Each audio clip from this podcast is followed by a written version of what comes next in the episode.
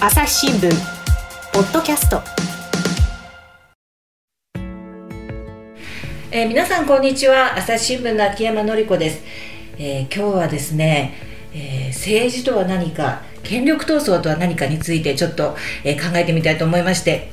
大ベテランの政治家さんをゲストにいらしていただいています。はいお名前お願いいたします。山崎拓です、はい、どうぞよろしくよろしくお願いいたしますえー、山崎拓さんはまあ超大ベテランの政治家さんなんですけれどもあの政治というのはですねあの自分のこう旗を掲げてやりたいことがあって、えー、その実現をするためにはまあ数を増やして味方を増やしていかなければいけないわけですが、まあ、それがまあ権力闘争とつきものなんですけれどもその幾多のまあ権力闘争を勝ち抜いていらっしゃっています、えー、簡単にご経歴をあの説明いたしますと、えー、1936年生まれですね。で、えー、政治界への、えー、始まりは1967年私の生まれる前でございます、えー、福岡県議に当選されました。そして国会へは、えー、1972年に、えー、衆議院に初当選されました。えー、その後、まあ、政調会長ですとか、えー、幹事長、えー、小泉政権での幹事長を務められて、まあ、幾多の、えー、ご経歴があるわけですけれども、えー、中でもですねこの小泉政権の誕生に至る前の、えー、2000年もう20年以上も前になってしまいましたけれども加藤の乱というのがございました。これ幾多のその山崎さんが、えー、ご経験なさった、え勝ち抜いてらした権力闘争の中でも、まあ、一つの、まあ、大きなものだったのではないかというふうに思います、えそれについて今日はお話しいただくわけですが、えここで簡単に加藤の乱についてまあ知らない方もいらっしゃるかもしれませんね。あの振り返っておきたいというふうに思います。ます、えー、当時2000年11月のことでした。えー、小渕さんが、えー、2000年の初めに、えー、倒れられて、えー、森さんに政権が変わりました、えー、森さんはですね当時非常に支持率が低かったんですね、えー、日本は天皇を中心とする神の国なんていう神の国発言ですとかあと右腕の官房長官だった中川秀直さんのいろんなスキャンダルがあったりして、まあ、非常に支持率が低かったんですね。でその次の年2001年には参議院選が予定されてましたから、えー、こののままではもう参議院選に勝てないということで、まあ、非常に自民党の中でも危機感が高まっていたんですけれども、そこで、えー、11月9日の夜のことでした、えー、加藤浩一さんは、えー、政治評論家との夜の会合、まあ、ホテルオークラの日本料理店、高級日本料理店だったんですけれども、そこでですね野党が、えー、提出を予定していた不信任案、まあ、提出するかどうかまだ明記はしてなかったんですけど、えー、提出するだろうと思われていた不信任案に、を出したならば、え、自分は賛成するかもしれないというふうに言ったんですね。でこれは、え、与党の政治家が不信任案に、野党の出した不信任案にてあの賛成するというのは、ものすごい大きなこと、大事件ですよね。で、こういう発言をされたものですから、大騒ぎになりまして、そしてそこから、えー、加藤さんの盟友と言われた、まあ、山崎拓さんも、まあ、巻き込まれていくわけですけれども、これ今から考えると、ほんの2週間もなかったんですね。大倉であったあの出来事が11月9日、そしてえ衆議院本会議最後のハイライトがこれ11月20日のことですからわずか11日間のことでした。でこの中で、え、一体この加藤さんはどうするんだろう。そしてそれを迎え撃つその政権側はどうするんだろうということで、まあ、大騒動になったわけですけれども、まあ、最後結論を言いますと、えー、不信任案に賛成する人たちっていうのは与党の中で広がらを書きましてで結局、えー、不信任案の採決はあったけれども、えー、不成立だったんですね。で、しかも、あの、加藤さんは、えー、その時山崎さんと一緒に行動を共にするんですけれども、まあ、不信任案はもうこれは通らないということを前にして、えー、なるべくその不信任案に与党の議員が賛成するなんていうのは大きなことですから、えー、派閥のメンバーたちに、えー、君たちは行くなと、えー、会議を欠席しなさい。でも、自分は行くと言ってですね、まあ、山崎さんと一緒に行動を共にするんですけどけれども、ここは後で、まあ、詳しくご本人のうちから聞きたいと思いますが、え結局、えー、その本会議に、え出席することはなかったんですね。はい。というわけで、この加藤の奈良について、前置きが大変長くなりました。えー、これでは、この、ここから山崎さんに聞いていきたいというふうに思います。まずですね、この11月9日のこの、まあ、ご発言なんですけれども、事前にこのことについて、えー、加藤さんから山崎さんにご相談はあったんでしょうか？それはありません。あの連日、えー、連夜あの彼とは話す機会が多かったんですが、だけどその、えー、マスコミ、えー、のあの、えー、まあ OB が中心だったんですけどあの読売の鍋常さんなんかもいらっしゃいましたよね、えー、が多かったんですが、はい、あのそその会に彼はゲストとして呼ばれて、はい。えー、そんな話をするということはあの知らなかったです。あそれそれ自体その会合自体ご存知なかった、えー、知りませんでした。毎日いろんな会合がありますから、はい、逐一あのお互いに、えー、会合のまあお披露目をするというようなことはありませんからですねあのそんな会合があってるということは知らなかったんですがその後あの彼が思いがけない発言をしたということは聞きましてあの大変驚いてあの収束収集を図ろうとしたことを覚えています。なるほど、はい、あのこういう発言をしたっていうのはご本人からあのご報告というかご相談というかいやいや他から聞きましてマスコミ関係者ですからそうなんですね。直ちに報道されましたので、はいはい、えそれであのそれを知ったわけでちょっとまずいなと、はい、とにかくあのこういう計りごとはですね、はい、あの密かにやるということが常道ですから、はい、えー、20日11月20日にですね、不信任案に賛成する行動に出るなということをですね、あらかじめあの周知するということはあってはならないこと、必ず失敗の原因になるわけですから、あの大変まずいことを喋ったなと思いました。はい。なるほど。つまり権力闘争の基本の木を最初から外れてたっていう。まああの加藤さんはあのまあどちらかといえばあの純情な人ですから何もかもつつび隠しなく話をする癖があったので、まあ、マスコミの皆さんなかなかのあのしたたかな人たちばっかりですから、はい。ついつられてあの興奮の上で話したと思います。なるほど、であのさっきここれは収束させなければと思われたというふうにおっしゃいましたけれどもどどういうふうにされようというふうに思われたんでしょうか？ですからあの否定することをやったんですけれども、はい、この否定なんかするとですね今度は士気が衰えますからそこにあの非常にあのあの困ったんですけども、なんといっても小沢一郎さんがですね、あの野党の方におられて、不信任案を出すあの背後におられましたんでね、小沢一郎さんから電話があって、まずいじゃないかと、こんなことをね、あのえ加藤君が喋ったみたいだけど、僕には一言の相談もなかったよと。事前に漏れると失敗するよとやめた方がいいんじゃないかという電話がありましたそこはやっぱりその、えー、山崎さんにしろ小沢さんにしろ、まあ、それこそ権力闘争の、まあ、勝ち抜いてきた人、まあ、どっちかっていうと加藤さんはこうおとお殿様的というかそういったなんか戦いのその参謀的な感じではなかったのかもしれないんですけれどもお二人とも非常にもうこれはこの失敗してしまうからやめた方がいいということだったわけですよね。そうですねあの あらかじめあの知られると相手方からですね、えー、それに対する、えー、対策を講ぜられますんでね。実際講ぜられたわけですけども。たちまちあの、えー、加藤派の人たちはあの一人一人あの無謀なことをやらないようにという手が打たれましたですね。で結局あのえー、加藤派は分解しちゃった。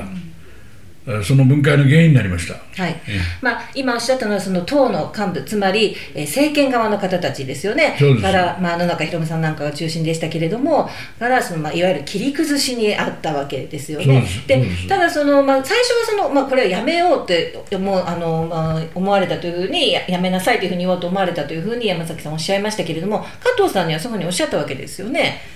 いやあの言いましたけども彼は聞き耳持たなかったですあの別に、えー、そんなことは大丈夫だよという感じ、えー、で、えー、あの大変な失敗をしたという考えはなかったです。なるほど、あの私もその時、まあ、あの現場で取材してたわけですけれどもすごい加藤さんは高揚感に包まれてる感じがありましたよね。えー、それでねネット時代のあの走りでしてね、はい。はい、えー、彼のところにはあの激励のあのメールが殺到するという状況で、そ、ね。はい、えー、それがあの全体の世論であるしまたあの党内あるいは永田町の世論でもあるというふうにあの彼はあの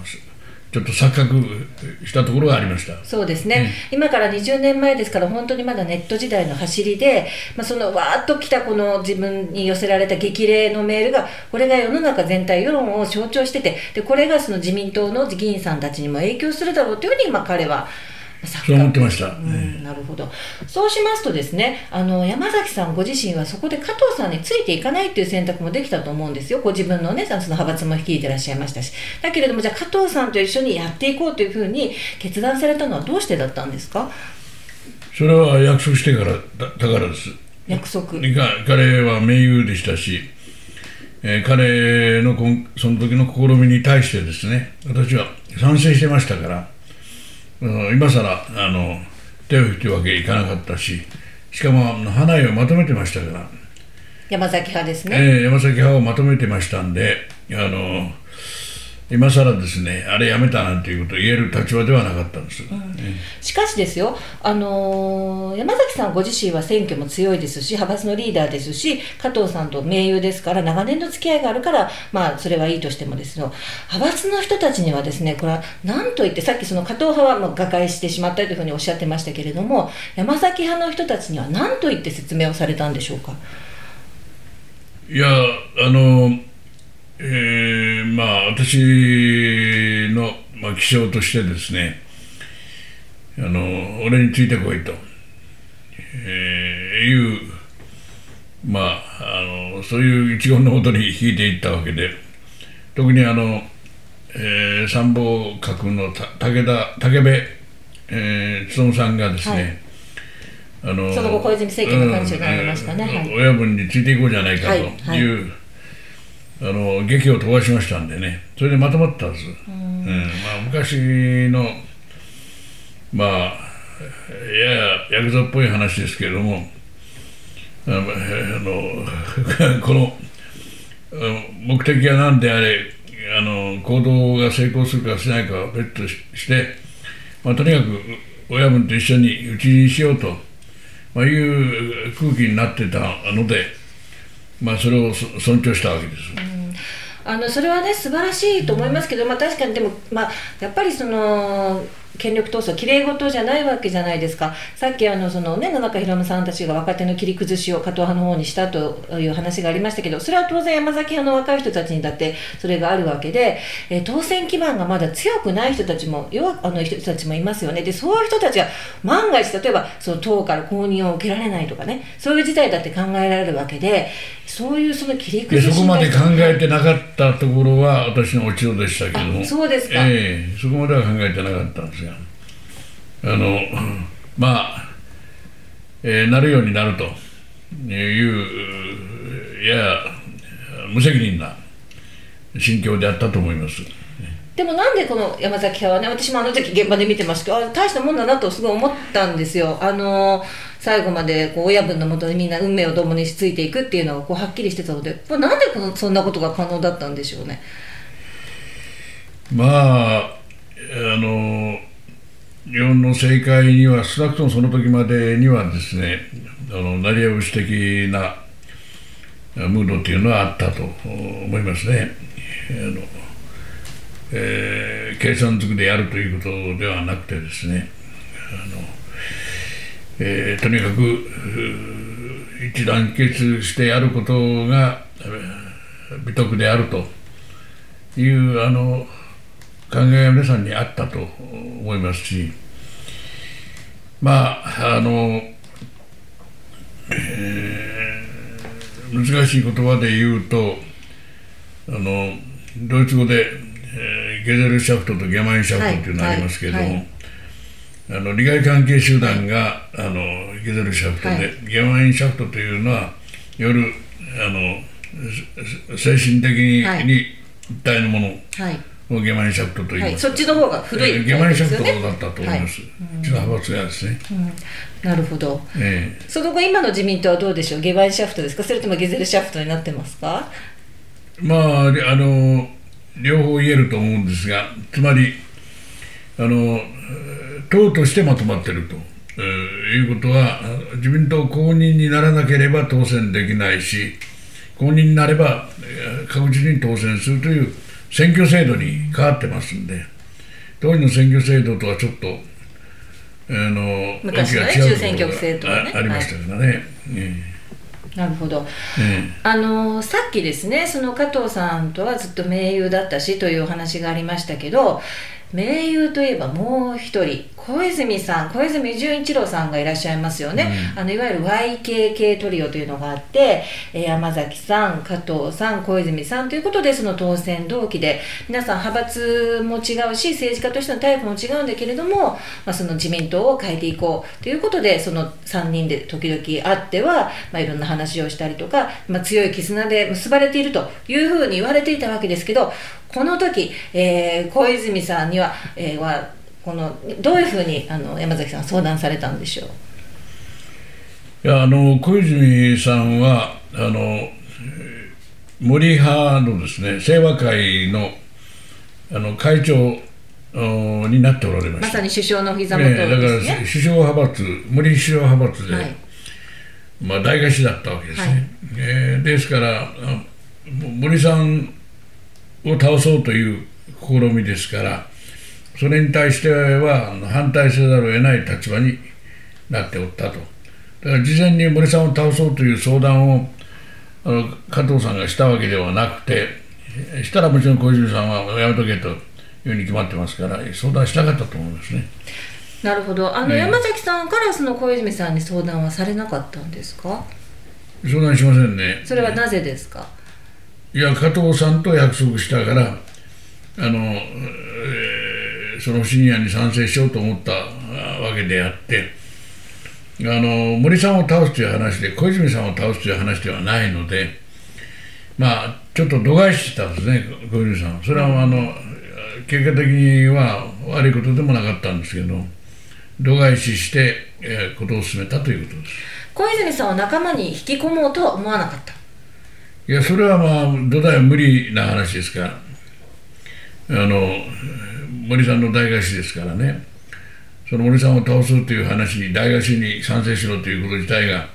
無理な話ですから、えー考えもしなかったですね。なるほど。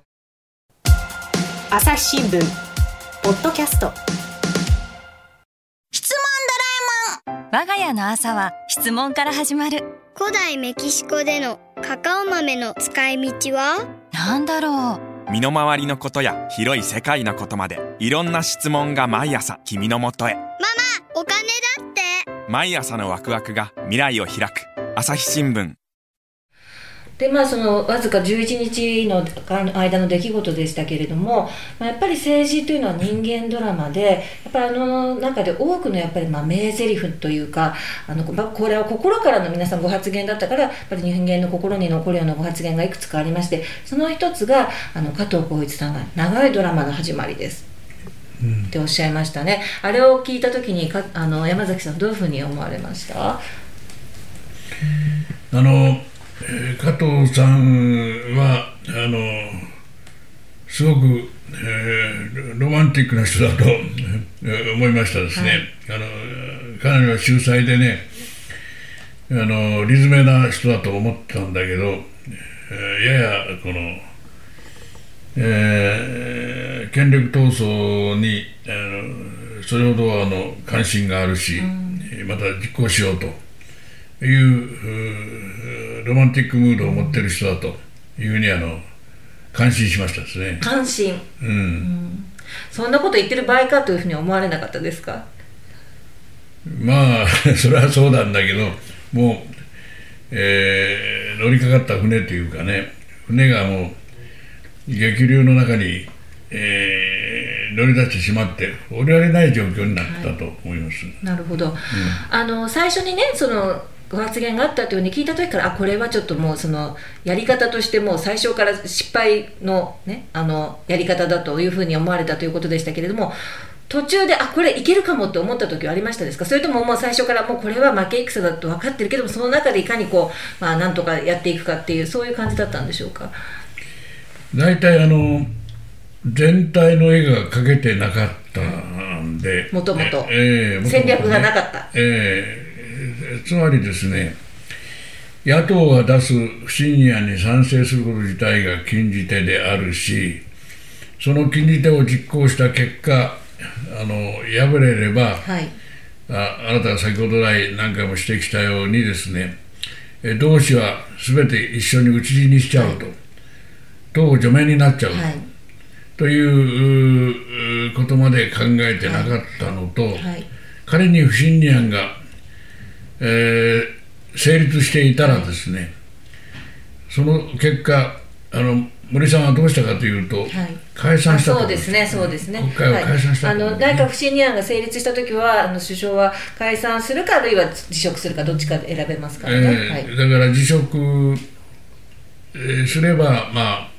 えーどうなるかということ、でその時に次の総理に加藤さんがよ選ばれると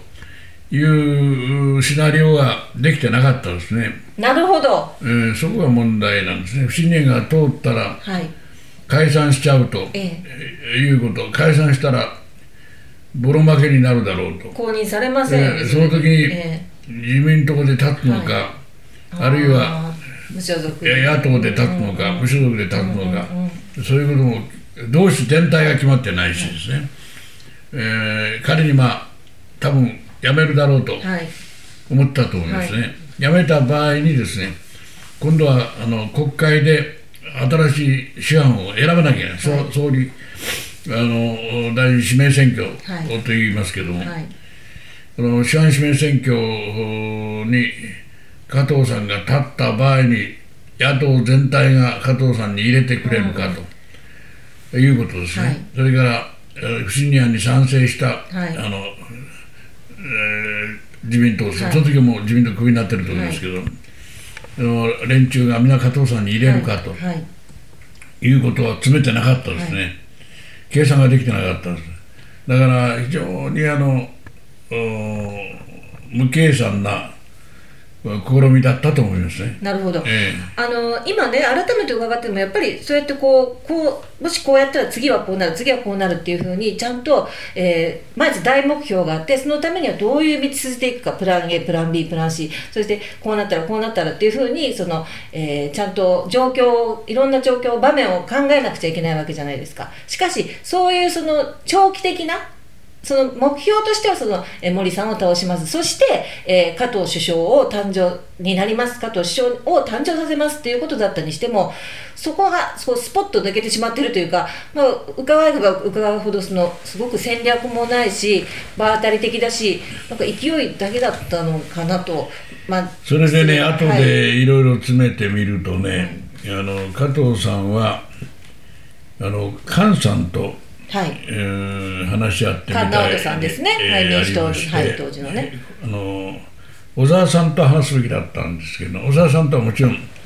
えー簡単なあの打ち合わせはあったと思いますが。えーでもそれは発言の後ですよね、だって最初、小沢さんから、なんだこれって、ね。ですからあの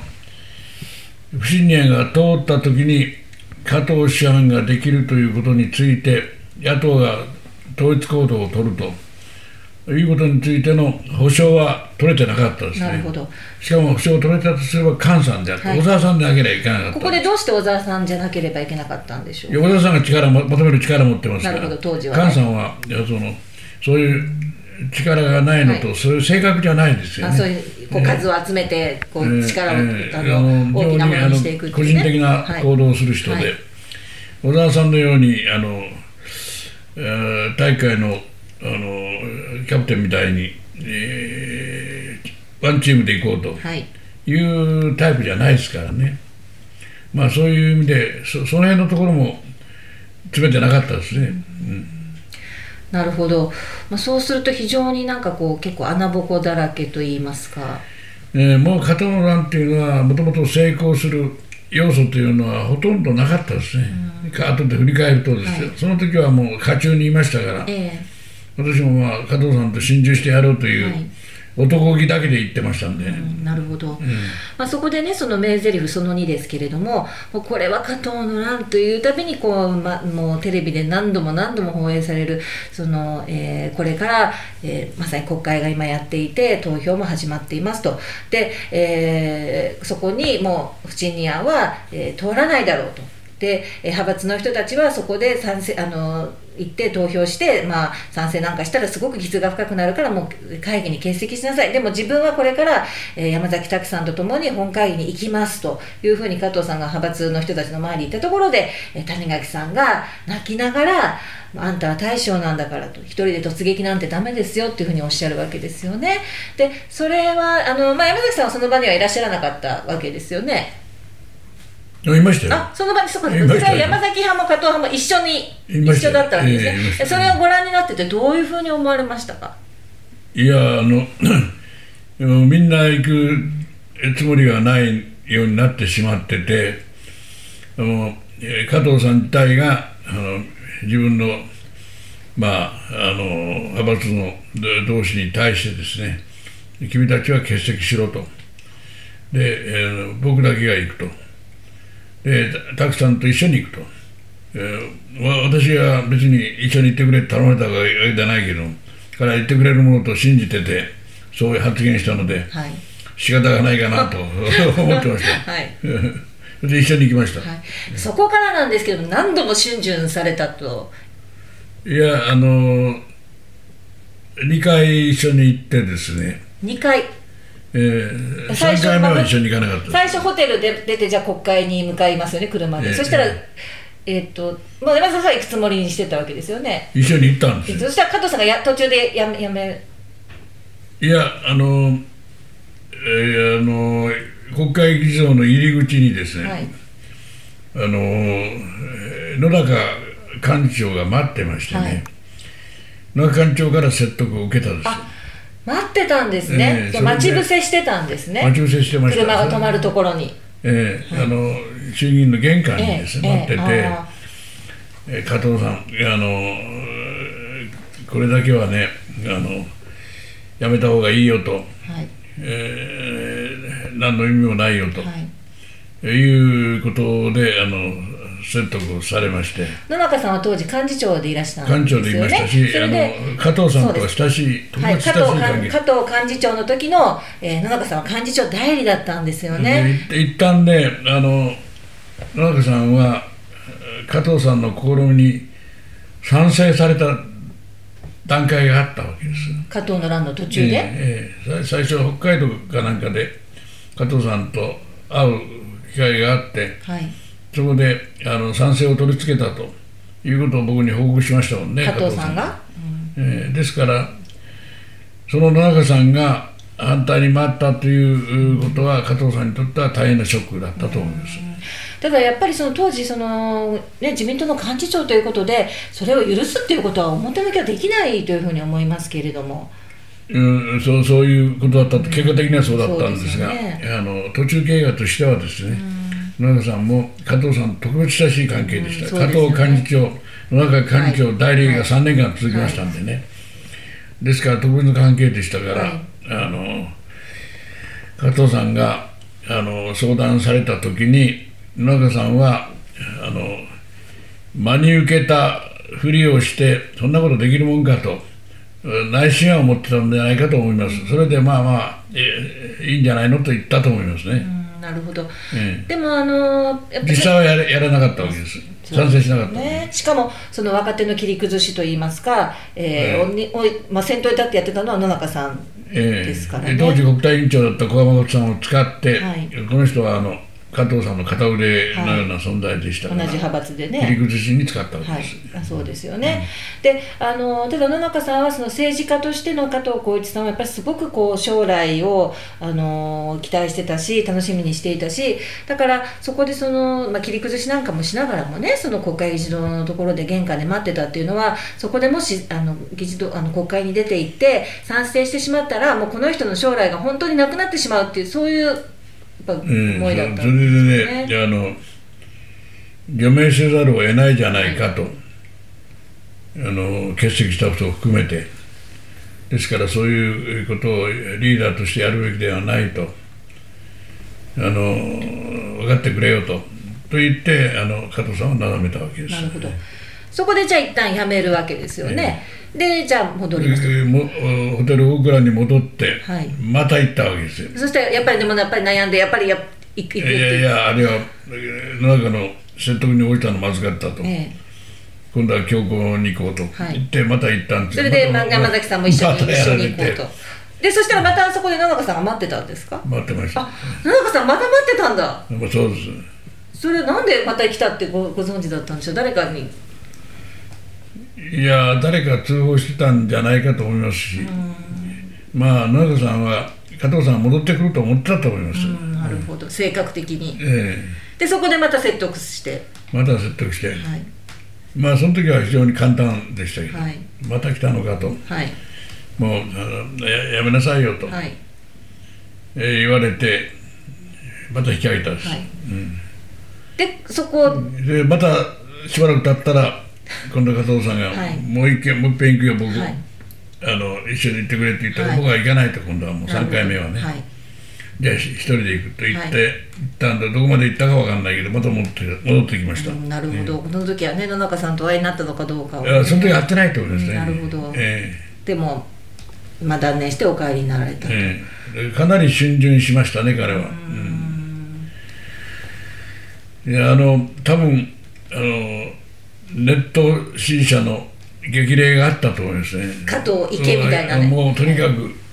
あの引くに引かれない状況になってたんじゃないかと思います。僕はそういうあのあの道具を使わないんで分かんなかったけど、はい。彼はかなりあのえーそういう技術的なこともね、よりよく研究して、あの器用な人だったんで、かかえってそれを話題したと思いますね。はい。なるほど、まあ、それで結局、まあ、加藤の乱は失敗に終わって、えー加藤浩一さんは、まあ、この人はもう絶対首相になるだろうと、まあ、注目熱するところだったわけですけれども結局最終的に首相になることはなかったと、まあ、今振り返ってですねその日本の政治史においてこの加藤の乱の意味っていうのは何だったというふうに思われますか？さあ政治のドラマですからね、そういうドラマをあの演出したといううことは、まあ国民の政治に対する、えー観点関心をですねあの喚起したという意味であの一定の意味があったと思います。あの非常にお面白い一幕だったので。そうですね。その程度のはい認識がなかったと思います。ただですね、まあ、この後ここであのあのこの加藤の乱のが終わったのは私は第一幕というふうに思ってましてこの続きがあるところはやっぱり政治というのは非常に面白い。それは何かというとさっきあの小泉さんのことをちょっとあの話に出ましたけれども、まあえー加藤の乱が不発に終わって、えー加藤さんも山崎さんも、まあ、しばらくはまあちょっと、えー、窒居みたいな感じになるわけですよね。でそこで、えーパーティーがお誕生日パーティーでしたかね、えーパーティーがあってでそこで小泉さんと、えー山崎さんはえーまた顔を合わせてるわけですけどこれ何のパーティーだった？いや私の誕生日パーティーでそうですね。はい。えーそういうあのドドラマがあったのは11月20日、はい。えーの衆議院本会議ですけど、あの12月11日が私の誕生日で、はい。はいその時にあの毎年パーティーやるんですが、えーそれにあの同志のあの国会議員は来てくれましたんですけど、他はあのオールボイコットになっちゃまあ、ったそうですよね。こんなね、えーそんな時ですからね、えーそれであの加藤さんはもちろん来てたんですけど、そこにひょっこり小泉さんが来て、まあ、シャーシャーと来るわけですよね、えー来まして、ええ読んでもないのに来えましてね、ー。それが面白いところですよね、えーそれでまあせっかく来た以上は話をさせようと思って、はい。スピーチさせたところが YKK はあの友情と打算の二重奏だとはい。